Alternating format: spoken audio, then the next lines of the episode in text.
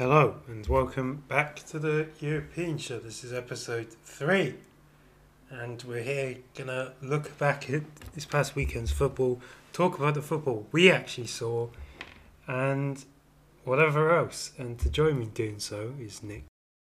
Thank you very much, Jack. How are you? I'm I'm doing well. So, firstly, we'll look at La Liga, where Barcelona had a bit of a challenge normally against Real Sociedad, but they seemingly overcame it with Robert Lewandowski scoring twice. Yep, indeed. They, they faced a team which is which is in very good form and and has been playing well of late. Um, so it was expected they would face some trouble, and indeed, in, in which for the first half the in which almost the entirety of the first half was 1-1 after an extremely fast Lewandowski goal in the first minute uh, which was assisted by new face in by a new face in the in the lineup, which is Alex Balde, um, which is a, an ambitious bet from uh, from Xavi, starting an academy player over uh, Jordi Alba, who in fairness hasn't been that good of late. Um, so yeah, he, he had a pretty good game, honestly, um, in, in that left wing back position. I, I had a pretty good game actually in that left wing back position. However, uh, Real Sociedad res- responded quite quickly with a goal from Alexander Isak Five minutes later, we hope he has a breakout season uh, this year because he's really a promising, promising player. But yeah, for the rest of the first half, things were quite even. Coming into the second half, um, Xavi decided to switch the team up and made two extremely important changes. He brings on Rafinha uh, to play in left wing back instead of Balde and Ansu Fati for Ferran Torres, and the team completely changed. Um, Ansu Fati had an incredible game, having uh, returning after a season of injury, basically uh, last season, and he he immediately begins uh, assisting two goals right off the bat, one for Dembele and then another for Lewandowski, and with that. Um, Sociedad were just down and out. They just couldn't really get their foot back in the game. They they did uh, attempt some attempt some last offensive moves, but they were finally dealt the killing blow by Ansu Fati himself, who scored a nice goal in the 79th minute. It looks like uh, if his if his physique and his body respects him, Ansu Fati uh, could have again another really really good season, being only 19 years old. Um, could maybe begin to live up to to the hype that he began generating um, two or three seasons ago. For the rest of the games in Spain, we had um, Real Madrid thrash Celta Vigo. Um, we we begin with a Karim Benzema penalty, putting Real Madrid in the lead in the 14th minute. To which Iago Aspas promptly replied, also scoring his own penalty uh, less than 10 minutes later.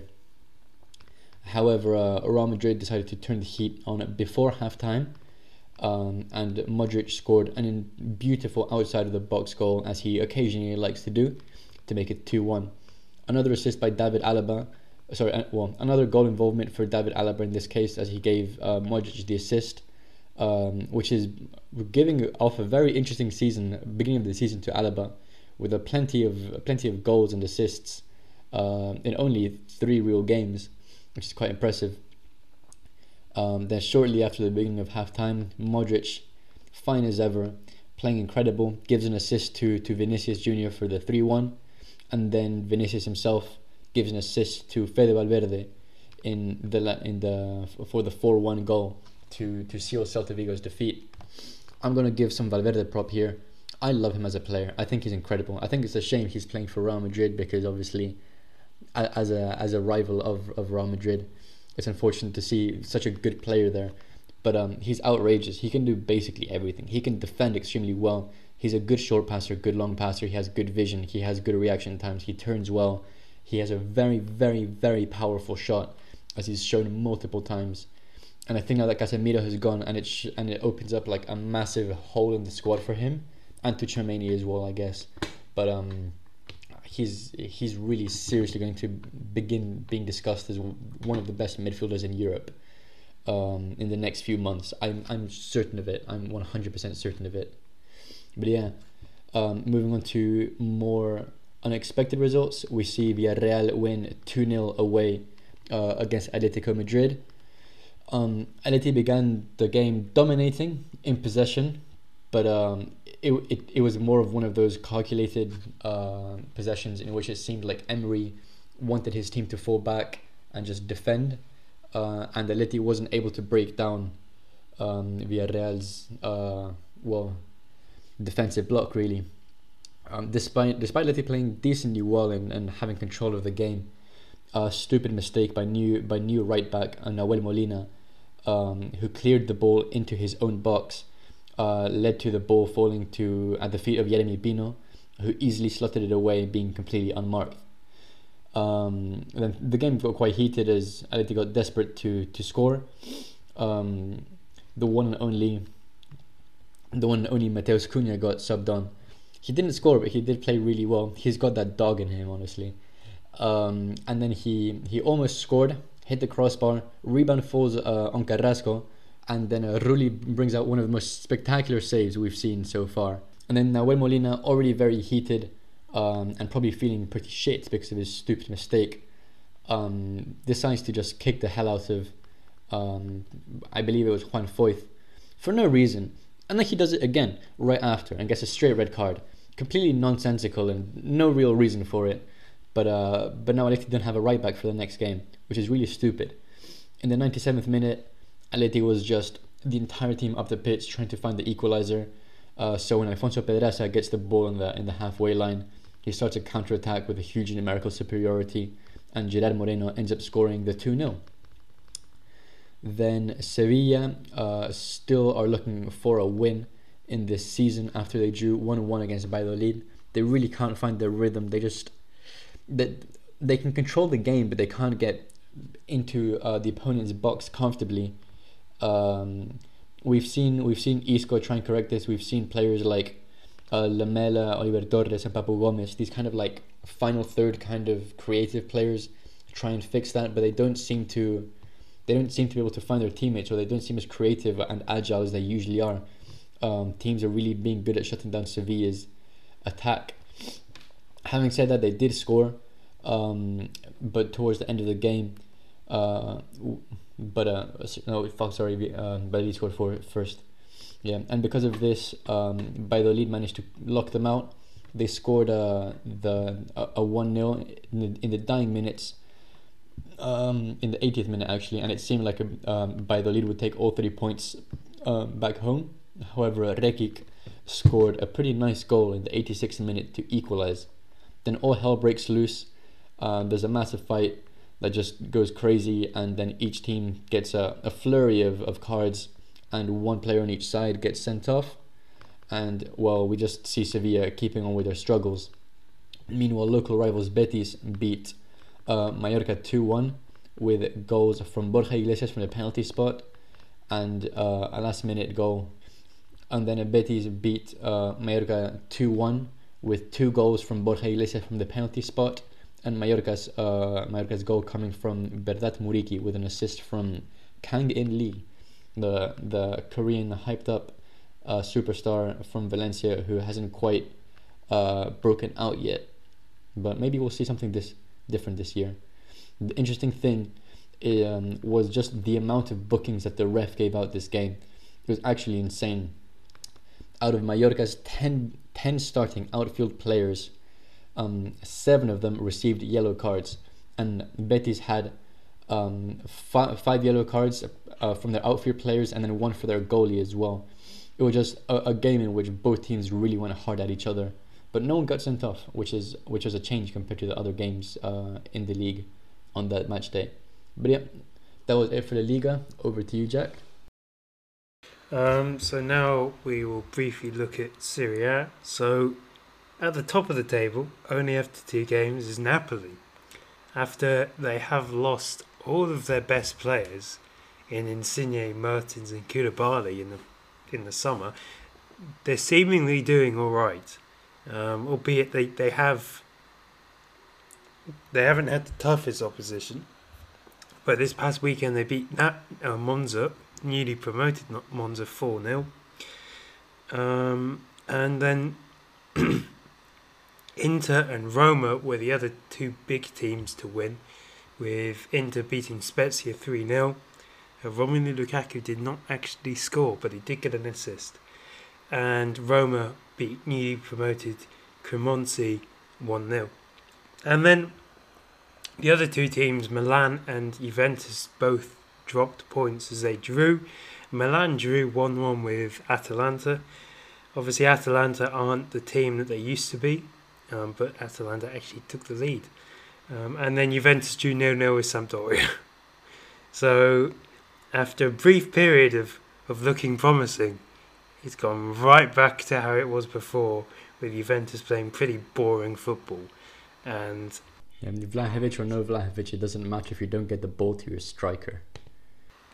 and I am I'm pretty confident in saying that Juventus will be nowhere near the Champions League um, final this this year, or even contending for the Champions League. Uh, that may come back to bite me, but I, I highly doubt it. I I mean, unless they ra- unless they radically changed in the last six months, I also don't really see them in a competitive spot compared to all of the other big teams in Europe so far. Like, they, they don't stand a chance against like a Man City or a Bayern or a Real Madrid so far. Against the Liverpool nowadays, possibly, but uh, Funny funny enough, if if if Juventus actually kept Maurizio Sarri, I think there would be a lot more. One, they probably could have actually won the league multiple times, and they'll actually be playing some relatively attractive football, especially now that they're not as anchored down by the presence of Ronaldo, which obviously during Sarri's time at Juventus they were. It was always Ronaldo, whereas Ronaldo team. Um, but obviously the Juventus board weren't happy, made a drastic decision, and it's just all backfired. So now we'll have our break, and then we'll be back with the Bundesliga.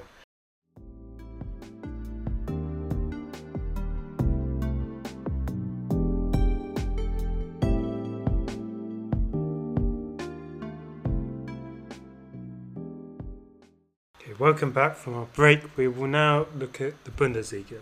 So, the first game we'll start at is Dortmund versus Werder Bremen. As obviously, Werder Bremen are newly promoted. Borussia Dortmund are obviously meant to be this new breed of Dortmund. However, it looks to be the exact same as it used to be. So Dortmund actually took the lead quite comfortably. Actually, they weren't. Dortmund were quite shit, to be honest. Um, Julian Brandt opened the scoring before Raphaël Guerreiro then doubled Dortmund's lead in the 77th minute.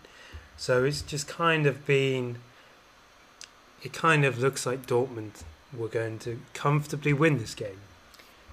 Um, however, Werder Bremen made some substitutions. Lee Buchanan, who last year was playing for Derby, scores in the 89th minute to cut Dortmund's lead in half.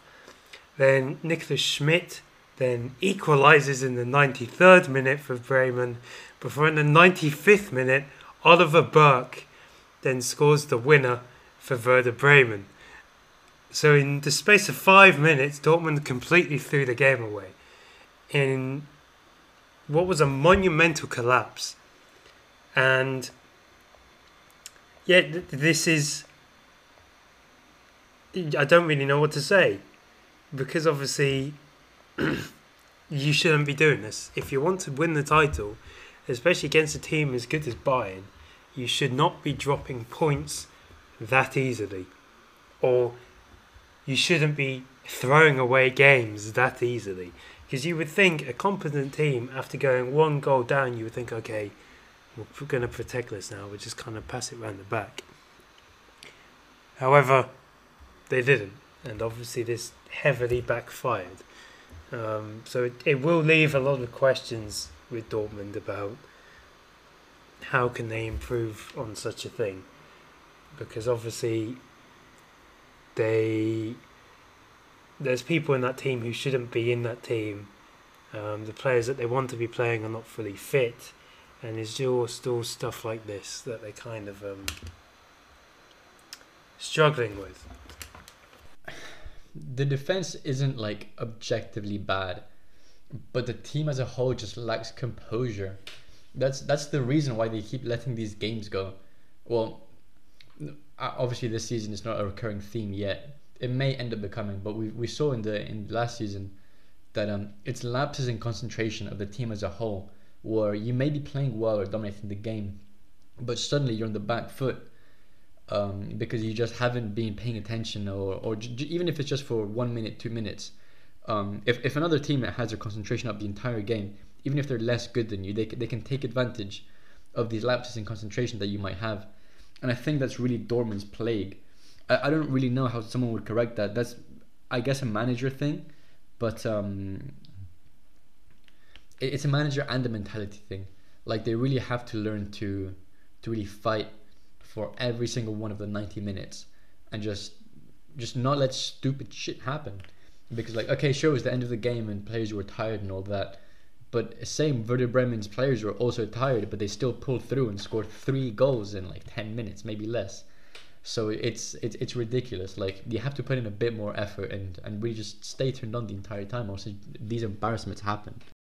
It is also worth noting that Oliver Burke before he moved to Werder Bremen, he'd scored one Bundesliga goal, and in the first three games, he scored two, both in the 95th minute um, to help Werder Bremen.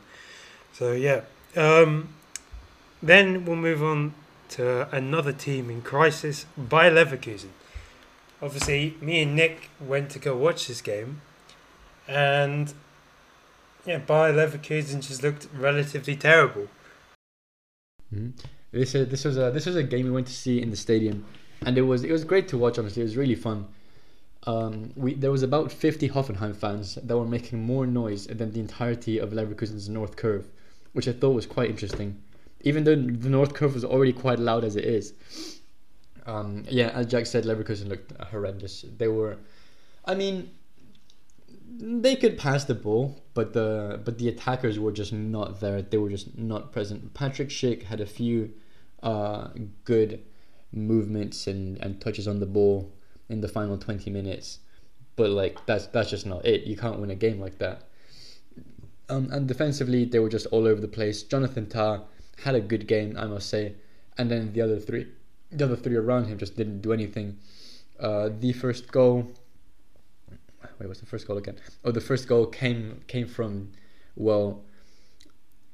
The, the first goal came from Hoffenheim basically just passing the ball around in, in Leverkusen's box and no one really just like stopped them, uh, which was finally finished with an extremely nice back heel flick, uh, which Hradecky actually got a hand to um, before it went into the net.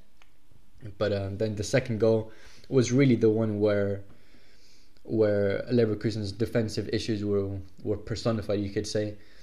Um, as the ball was cleared, it was immediately recovered by Hoffenheim, uh, and then they just went up the pitch, crossed it in. Hradecky comes out of goal horrendously, just nowhere near the cross, and then there's just a man on the back post, completely all on his own, and just taps it in no problem. Hoffenheim actually scored uh, the 3 0 before halftime, but um, it was ruled out for a foul on the other end of the pitch like a half a minute earlier. Uh, so they went from celebrating a goal to having to defend a free kick in the space of about two minutes while VAR checked it. Um, yeah, then in the second half, more of the same basically. Hold on, I want to check.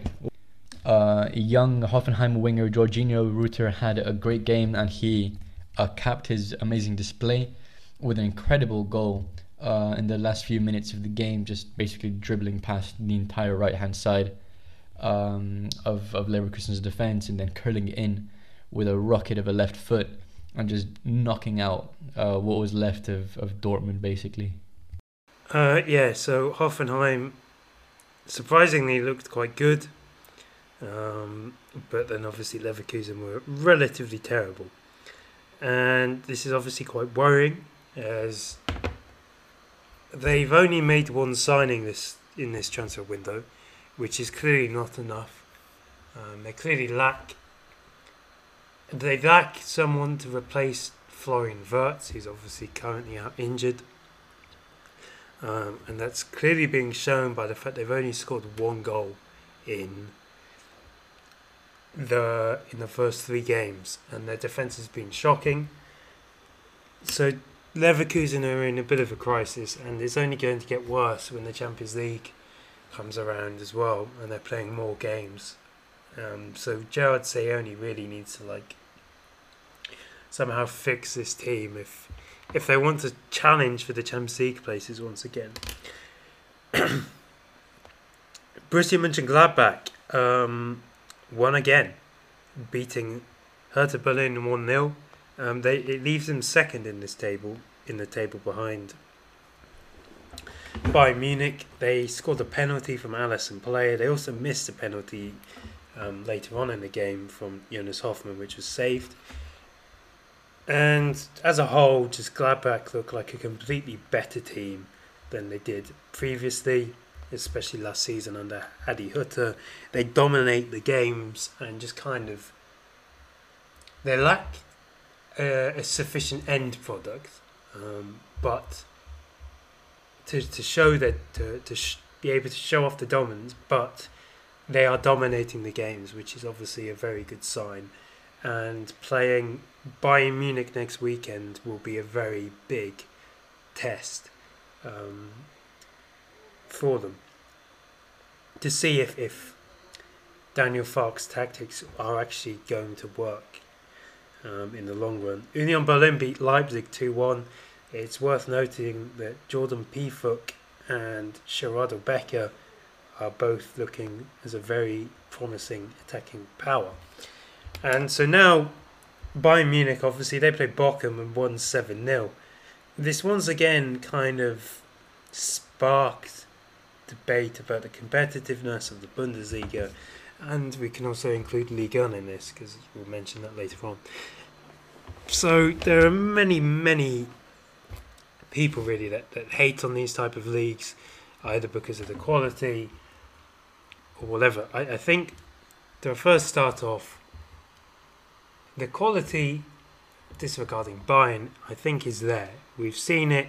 Um, you can say what you want about not defending, but the fact Werder Bremen came from behind to beat Dortmund, um, Union Berlin beat Leipzig. You're having these teams that are meant to be up there with Bayern, losing to the smaller teams, shows that there is competitiveness within the league.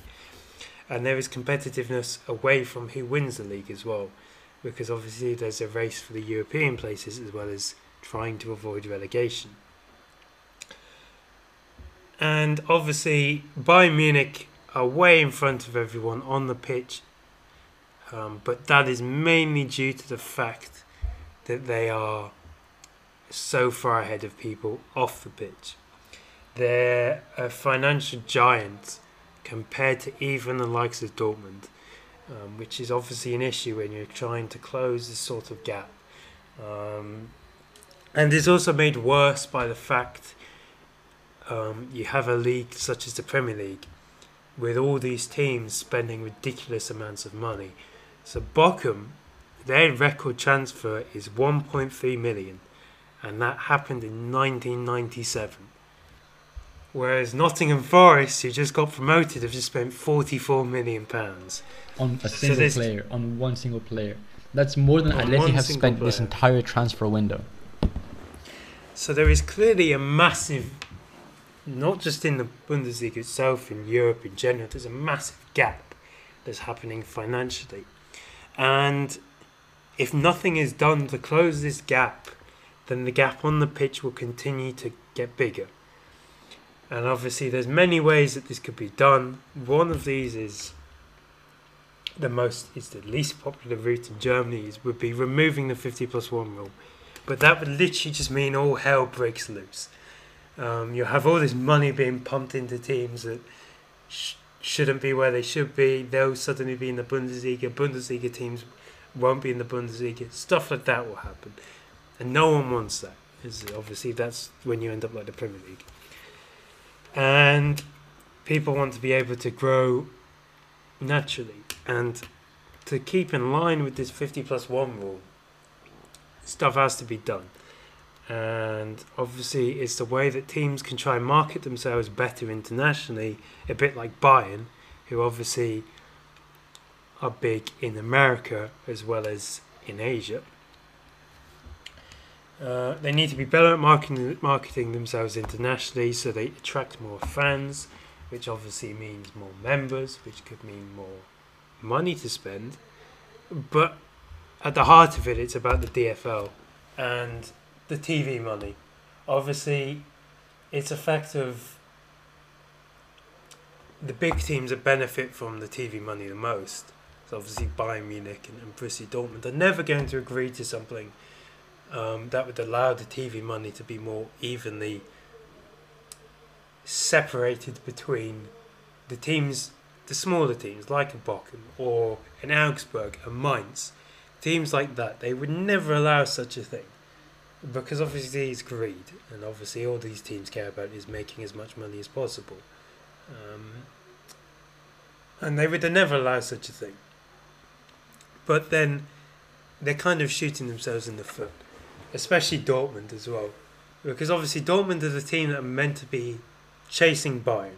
You know, they're meant to be up there with them, and they're obviously the last team to win the Bundesliga. Um, but if they don't agree to such a thing, where TV money is just spread more evenly, they can them and Bayern can still get slightly more than the rest, but it needs to be split more.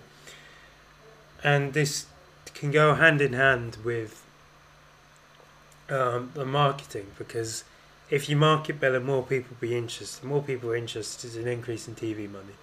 Um, and these are the type of things that these teams have to kind of think, you know what, I think a group interest needs to be bigger than our own interests. Because it get to a point where Bayern are tired of winning the league because it's it'd be guaranteed before balls even kicked, you could say that's what it's like now. But and there'll be a time that Dortmund are like, okay, there's no we don't want to be the team anymore that buys all these young players like Haaland, Bellingham and Dembele in the past and just sell them on because that's not sustainable. You, well, it is sustainable, but it gets a bit boring. You know, you don't want to be that team anymore. You want some sort of progression as a team. Obviously, Bayern Munich won the Champions League a couple of years ago. Dortmund haven't won it since the nineties. You know, Dortmund, you could say, are they're our Champions League team, and they should be wanting to win the Champions League. But if they could type, have this type of model. Um, that's never going to happen again. And I, I think if if the Bundesliga and Liga in itself as well, but Liga isn't as like fan dominated as we know, um, the gap will continue to largen, not just between Bayern and Dortmund and the rest. It will be between Bayern are at the level of a top six Premier League team. I think we can both agree on that um, the gap between them and the rest will continue to grow, and you will see the teams slowly falling behind in Europe as well. Um, and it be let and Bayern Munich will be the team, and they currently are now, that only have the hope of actually being able to challenge for the Champions League. So stuff needs to be done to fix this, um, but it, it's not just something that can be said for the Bundesliga. I think the Bundesliga is one. It can be the prime example. It's the same in Spain because obviously you have the three big teams dominate there, albeit they challenge in Europe themselves. In France, it's obviously PSG. Well, Obviously, they've the only reason other teams have won the league in the past is because they've cocked up. Um, obviously, Italy now is slightly different, but it used to be Juventus dominating. Yeah, and I mean, La Liga is an unfortunate case as well because of the country's habit to go into economic crises every now and then. Um, money is generally already spread thin, and I think, like as we've seen in in Barca's case, um, the, well, it was mismanaged to begin with, but um, Atleti as well um, is tight on money and isn't spending very much, and so you, you just kind of see Valencia a little bit as well that um it it doesn't it can't really compete with a with with a with a a team like the sorry with a with a league like the Premier League in terms of money because there's just not that much to go around. The only reason why the Liga teams uh, consistently beat uh, Premier League teams in Europe uh, is because they're just categorically better at football. But uh, the Premier League does have better players, which is which eventually does mean that um, that they will begin dominating Europe more and more as the years go by. We saw a streak of uh, English champions, well, European uh, winners, and um, I think that's going to begin happening more and more often in, in the years to come if if this gap keeps widening, as Jack said. Uh, this is the thing, and I'm, I'm prepared to die on this hill. I'm, I'm more than certain if the finances were even, players wouldn't choose to go to the Premier League. I, I'm, I'm, I can guarantee that most of them are going for the money. They they couldn't. You're seeing players go.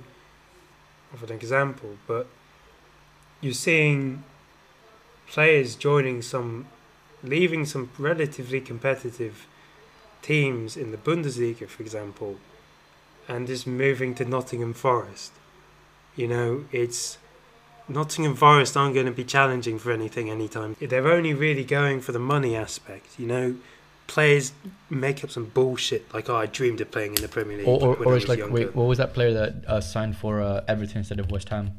Amadou Onana came from Hamburg Oh, to Lille, To Lille. and He played for He was- a top team in France. Granted, they got backed by PSG. But then he decided to sign for Everton, a team that has been looking like it's going to get relegated for the past two seasons now. Like, why would you do that? Why would you join Everton out of all teams? Obviously, money is, is the answer, but like, it it, that's just that's just the ridiculous draw of the Premier League of just like because he had the option between two Premier League teams as well, one of which is West Ham, which is actually quite decent, and that that's a sensible move. Lille to West Ham, pretty even in terms of quality, and in terms of like position in the table, even relatively considering that uh, the Premier League has better teams uh, at the top.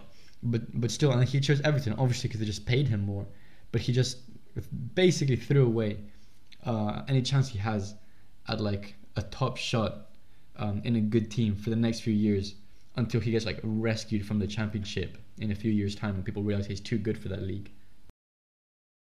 But yeah, ultimately, it's a case of the leagues are not able to market themselves well enough, so they're not able to attract people to watch the league because obviously we can we, we can see that the Premier League is very good at um, promoting itself, and you could argue that La Liga isn't really the same with the Bundesliga. Serie A used to be able to do it in the nineties but now they're not re- they're still struggling as well whereas France as well is is quite far behind. So I think if if these leagues can market themselves better away from the sole big teams you know show someone in the depths of show someone in Riyadh you know why Celta Vigo is a good team to support you know or why um, Schalke have some of the best fans in the league. You know, encourage these people to take interest in that instead of watching the same boring crap over and over again. I think it's interesting you used the example of the Schalke fans considering they tried to beat up their own players after they got relegated.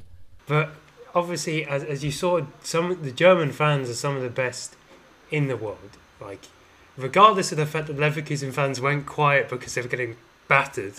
Um, that's understandable, but obviously you saw very little Hoffenheim fans make a lot of noise. Um, obviously, people see this stuff about the yellow wall in Dortmund, um, which is one of the main draws to go to Dortmund. Uh, you have other me- big teams that have great fans like Mönchengladbach, um, Stuttgart, Cologne, stuff like that. That's the type of stuff that should attract people to leagues as well as the football.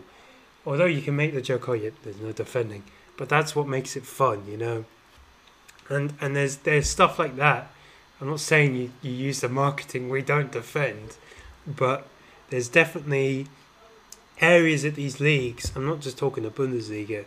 There's areas in these leagues that they can you exploit in a good way to attract people to watch it to show you know what this is better than the Premier League. And it will attract people to watch the leagues thus meaning more money thus meaning they can keep the good players in the league as well as start attracting the better players. I'm, I'm not saying we're going to go this communist approach. Everyone has the exact same amount of money now. But I just think for the sake of competitiveness, not only just in the Bundesliga but in general and European wide, especially in the top five leagues, the gap needs to be closed. Because obviously we saw all the stuff about the Super League last year, but clearly there is already a Super League. I, hope I have relatively got across what I wanted to say, uh, or I've just rambled for however long. Um, but yeah, so obviously Liga, Lille got battered seven one by PSG. Obviously, this PSG team are actually quite good at football, and it's clearly showing that Mauricio Pochettino was actually the issue, because this is the exact same team and, and group of players that he had, and here they are beating a team that won the league two years ago, quite very convincingly as well. Yeah, and um, honestly, this was a Galtier masterclass uh, in attacking and a massive Lille disaster class in tactics as well. Uh, throughout the whole game, we saw literally from kickoff, we see a plan, we, we see a goal that's been made on the drawing board. Everything about it has been planned out by the manager. Uh, essentially, from kickoff, Neymar passes the ball um, to a midfielder, not sure which one, and then the entire Lille team runs up to press him. Uh, the ball goes back to Neymar, who's done a dummy run, gets rid of his marker, comes back to get it, uh, passes it to Messi, who is free because the entire Lille team has gone to the to the midfielder who first got the ball. Uh, then Messi just boots it. For some reason, the entire Lille team is like a third of the way up the pitch, even though PSG have Mbappe, and then Mbappe obviously is quite a fast man. Uh, grabs the ball and just legs it a goal and scores. Literally eight seconds into the game. Obviously, the players were perfect for this. Messi's pass was beautiful. Mbappe controlled and finished perfectly. Um, Neymar did a nice dummy run and and did a, two short passes, but uh, but uh, like it, it was a goal made by Galtier, like 100%. Um, and throughout the whole game, you, you see these patterns that uh, they didn't have under Pochettino. These like mechanisms, these automatisms that they that they didn't have before, and it's just been a few months uh, that they've been training with their new manager and I think this is making PSG extremely scary because Galtier won a league um, with worse players, and now he has probably some of the technically best players in the world at his disposition to make his tactics work. Um, and he's a very smart man, as as you as we'll we'll end up seeing in the in the coming months, I think. Um, yeah, it, it just means this is kind of scary hours um, when it comes to PSG in the Champions League. It very do- it very much does mean scary hours. Um, as we said before, maybe inexperience in European competitions um, could betray Galtier, but uh, it won't be long. Um, give him a few seasons until he gets used to it, and and then PSG will have a very real chance at actually finally winning the Champions League. But um, but for now, I think that he's not quite ready for that but um, but it, it, it is scary hours indeed. It very much is scary hours. Um, the defending still needs uh, still has some things that need to be ironed out. Um, Donnarumma in goal saved a lot of uh, goals which which would have come from from lapses uh, in in defensive quality. Eventually, one did come, but it was an irrelevant goal, obviously considering that Lille were already down by like five goals at that point. But um, but yeah, PSG PSG are looking very scary. Uh, Lens are, second at the moment. They beat Monaco four one. Um, so Lens are clearly wanting to carry on where they left off last time. Whereas Nice are struggling. Uh, they lost to Clermont Foot this weekend, and before that they drew one. Oh, they lost one 0 to to Toulouse. So it's not really looking that good for Lucien Favre as he made his second return to Nice. So that is it for today. Um, thank you for listening. Please like us, follow us, subscribe, and whatever. Yeah, we'll be back later on in the week. Uh, thank you very much, and we will see you later.